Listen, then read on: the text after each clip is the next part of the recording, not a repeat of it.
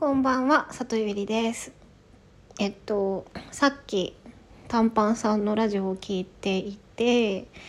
なんかもうヒマラヤが終わるかもしれないよって言ってたので、撮ります。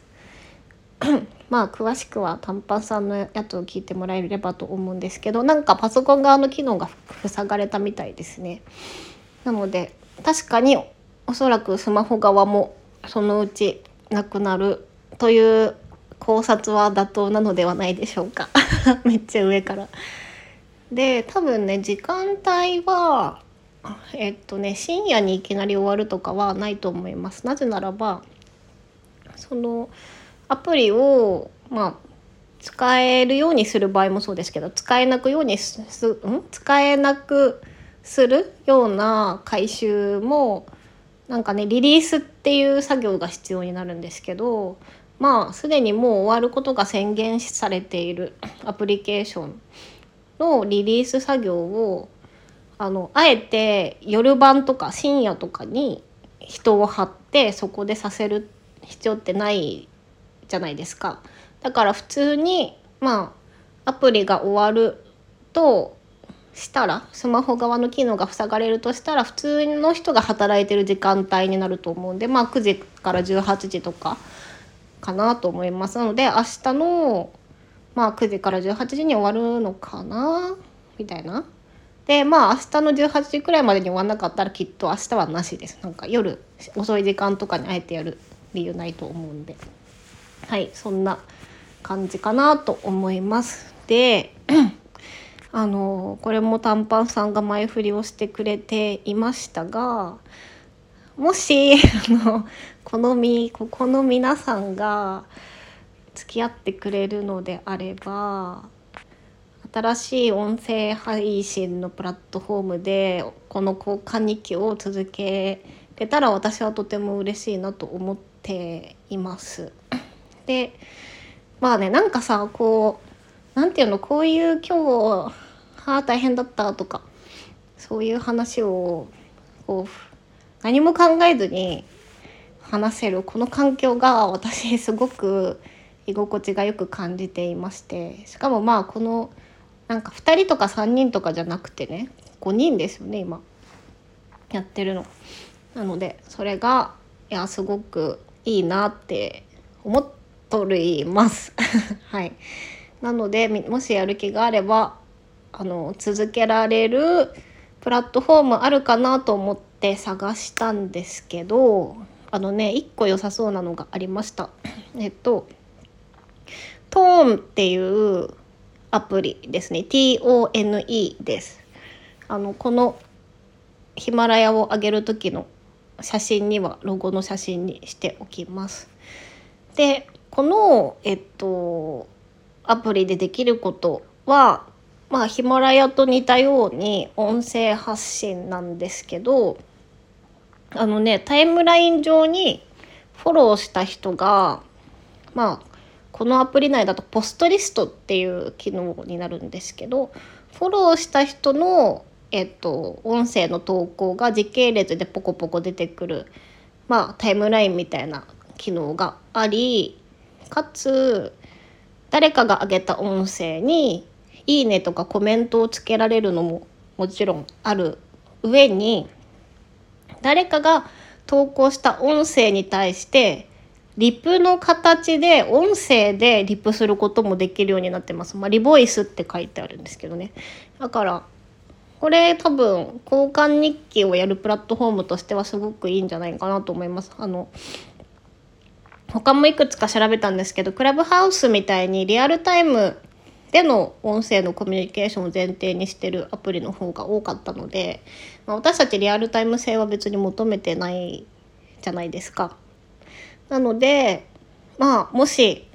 よかったらトーンで新しく交換日記を始めませんかっていうご提案を勇気を持ってやってみました。はい。で、そっか、パソコン版が開けないとなると、あれですね、リンクが貼れないのか。めんどくさいね。うん。まあ、一旦そんな感じでございます。あとは、えーと、スタイフで撮ろうかなと思ったんだけどあの私毎週水曜日にですねコーチングの学校の同期のおじさんとあの練習をさせてもらっていて、まあ、引っ越しと転職の関連で23週間ストップしてたんですけど今日から再開しました。でまあ総合セッションつでこう練習をお互いやり合うんですけど私ねあのこう今のお仕事でまあ自分の殻を破るかどうかっていうのでこう保守的にな選択をしてしまいそうになってたんだけどそれをちょっとやめて勇気を出してみることにしました。で、まあ、ざっくり言うと、私が入社する前に整理してた、まあ、あの今回私がやることになった2社に外注するっていうやつの、まあ、何を作ってもらうかっていう部分の整理はねもうあのほぼほぼ社内で済んだ状態だったんですけどまあ次次のえっと、会社が目指す方向性が、まあ、2日前に社長から共有があってそれを実現するためには私が入社する前に決めたコーナーをしたいっていうのを、まあ、ひっくり返さないとまずいんじゃないかっていうふうに思っていてでそれを勇気を持って提案しようかなと思ってます。なんかせっかく今回大掛かりで外注してこうリニューアルするのにまたその次の方針のために今回頑張って作るところ結構作り直すみたいになったら、まあ、誰も得しないからねだけどなんか CTO の人が、まあ、あんまりなんだろうその重要性を分かってないっていうかあの後乗せでもいけるっしょみたいに思ってるんでそれじゃまずいよっていうのをやろうと思ってるっていうのとあとなんかうん、今の動いてるアプリがなんかどんな技術っていうかどんなアーキテクチャで動いてるかがまあなんかシステム構成っていうんですけどサーバーが何でアプリケーションが何で DB が何でみたいなやつが全然分からなくて治療がないから。でも新しいアプリを作るためにそれをそのまま行くのか直すのかとかいろいろ考えなきゃいけないから技術的なことをあの結構キャッチアップしていかなきゃいけないんだけどぶっちゃけ今まであの私はマネジメントに集中してできるタイプなんだろう集中するポジションの PM でその技術部分のなんか細かい検討とかは全部あのアーキテクトってポジションの人がやってくれてたから私ね技術のそういうの考えるの全然できないんですよ本来は。だけど今の会社だとそのアーキテクト担当みたいな人がいなくてっていうか CTO やれよって感じなんだけど なんでわからないのみたいな感じなんだけどだから結局その私が苦手な技術領域もキャッチアップしてまあその技術領域をまあ、詳しく押さえてるエンジニアってすごい会話しづらいんだよね。なんかこんなことも知らないんですか？系の なんかコミュニケーションになったりするから。だけどそこも勇気を持ってちゃんと確認して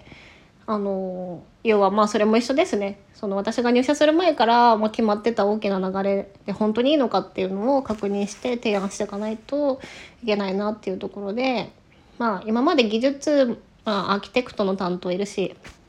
まあ、そんなに